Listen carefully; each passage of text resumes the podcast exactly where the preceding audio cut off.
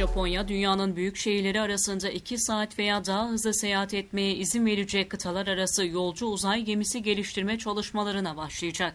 Japonya, kıtalar arası hızlı seyahat için geliştirme çalışmalarına başlıyor. Japonya'da faaliyet gösteren The Mainichi'nin haberinde Japonya'nın roket teknolojisini kullanarak dünyanın büyük şehirleri arasında en fazla 2 saat seyahat etmeye olanak sağlayacak kıtalar arası yolcu uzay gemisi geliştirme çalışmalarına hazırlandıkları ifade edildi. Japonya Eğitim, Kültür, Spor, Bilim ve Teknoloji Bakanlığı gelecekteki uzay gemisi taşımacılığı için yol haritasının geçici bir taslağını hazırlayarak 12 Mayıs'ta duyurdu. Bu kapsamda Japonya 2040'ların başında hedefine ulaşmayı planlıyor. Japon yetkililer kıtalar arası yolcu uzay gemisi projesi hayata geçirildiğinde Japonya'dan kalkan ve Japonya'ya varan uzay gemileri piyasasının yaklaşık 5 trilyon yene ulaşabileceğini öngörüyor. Kıtalar arası yolcu uzay gemisi projesinde iki tür uzay gemisi öngörülüyor.